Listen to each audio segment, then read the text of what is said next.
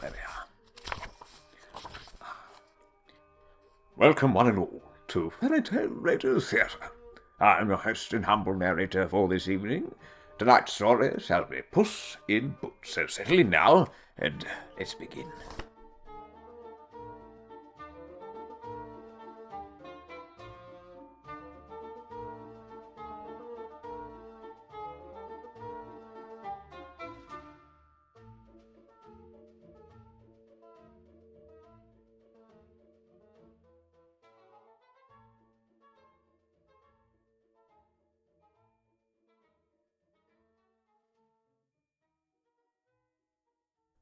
Once upon a time, in a distant country, there lived a poor, useless peasant. Hey, I mean, a poor but a vital citizen of this faraway country. Oh, golly, thanks. Ahem. anyway, this poor boy lived with his mother in a cottage far from the village. oh, gee, do I have to? Shush! Very well. There's a young peasant boy who lived with his father, the local miller, and his two other brothers, Ah, better. who all hated the young punk. Oh, So one day, their father dropped dead. Heyer! Forcing the sons to figure out how they might continue to survive in the harsh economy that awaited them. We should eat father. So it was decided that the two older brothers move in together in order to better seek their future. They would not, however, let their youngest brother move in with them due to the fact that he owned a cat. I could keep him in the cupboard. No. The bathroom. No. No. The yard. No! I mean, Who said that? No idea. Well, bye, brother. Thus the youngest son was left alone, poor and rejected, with his only true friend in the world, his cat, Puss. Bummer. But before the lad could truly give into despair and do something drastic, I, I, I could s- sell my couch. a small voice piped up. look here. It's not so bad. Wait. I can get us out of this in a jiffy. What? All I need in order to fix this would be a fine pair of boots and a bag. What? My god, I think I broke him. The poor peasant was obviously shocked knowing that his beloved pet was able to talk and had been able to this whole time. What? But soon he was able to break free of his dumbfoundedness in order that he might further question his cat. Why boots? Because the name Puss Without Boots is dumb. Oh. And yea, the miller's youngest did seek the finest pair of boots he could in order that his fortunes might be changed for the better. Hello, I'd like the finest used pair of boots, please. What size, sir? Y- Cat size. That'll be a hay pity, sir. Thanks. I'm giving them to my cat to change my fortunes. I really don't care, sir. Soon the grateful cat was luxuriating in his fine fancy new footwear. These aren't. These are used, aren't they? It. E, no. But used or not, Puss now had the items he needed to change his beloved owner's fortunes. Owner? Very well. Hand me that sack. Now I am off. Don't be too late. Who are you? With a bound, Puss was out the door and heading deep into the forest that lay not far from the miller's hut. On his way, he encountered a rabbit who had just awoken from his midday nap. Hello, Squire. Lovely day, eh? Right. Hop into my sack. I beg your pardon? No time. Sack. In. Now. I am not in the habit of jumping into any random sack, you know. Live a little. Hop it, boy. All right. Just so long as I'm back by supper. Oh, you will be. What's that? Uh, nothing. So the rabbit hopped into the sack, and Puss began to make his way to the castle of the king. I never really do this sort of thing, you know. Not without getting to know a chap first. Shush. Meanwhile, in a castle just beyond the woods, the king was having a perfectly ordinary day. How perfectly ordinary. Your Majesty, it is I, Puss in Boots. I have come at the bidding of my master, the Duke of Carabas. Be not amazed at my ability of speech, for I have come to bestow a gift upon you. The Duke sends you his greetings, affection, appreciation, and this fine rabbit for your supper tonight. I did not consent to this. I shall leave you now, sire. I hope to return again very soon to your charming court. Farewell! Hello, dear.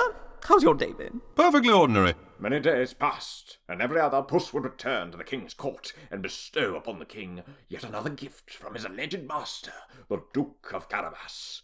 Soon the king's interest in this Duke and his talking cat was properly perked. Whoop, down, boy. But every time the king would ask to meet Puss's master, the clever cat would make up some excuse as to why he couldn't possibly. Please, He has the flu.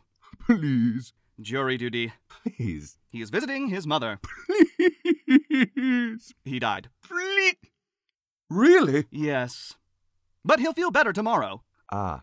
By the end of a few weeks, the king was desperate, God, I'll do anything. which was exactly what Puss had planned all along. And soon it was time for Puss to truly set his plan into motion. you, useless rich man to be, Well, I guess that's an upgrade. follow me, for you must bathe. Bathe? Bathe! And so Puss took his owner to the edge of a bridge covered stream, Owner? and bid him strip and bathe. Off you go. But, but it's right by a bridge. What if someone should come upon us? Oh, don't worry.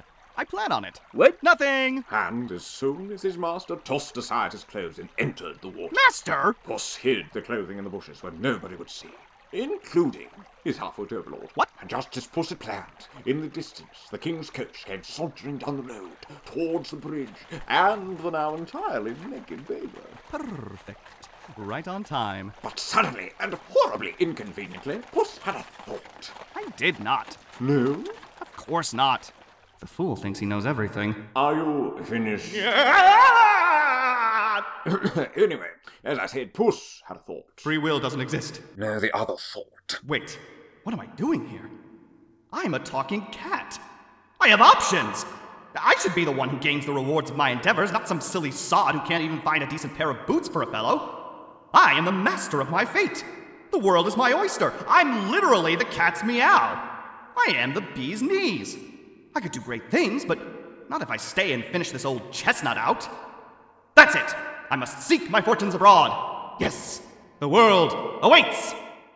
That is not the thought I meant. It's true! I must away! Farewell, useless human! Farewell, old bland, rehashed world! Hello to the future! Adieu! Well, ah, shoot. I'm not. Uh, I'm not sure what I'm. suppo- What am I? hmm. Oh, look, Mother! A naked man! Can I have one? Perhaps when you're older, Do you see him, Father? He's naked. Perfectly ordinary.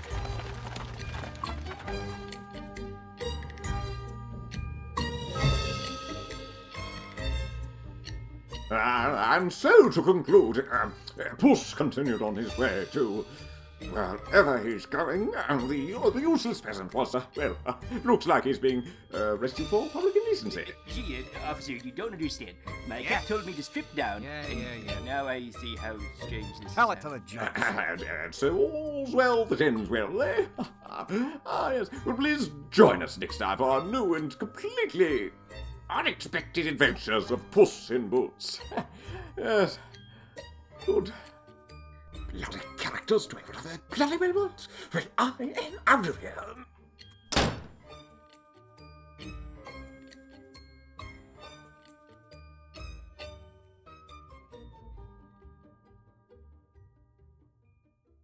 And the what what in the butt?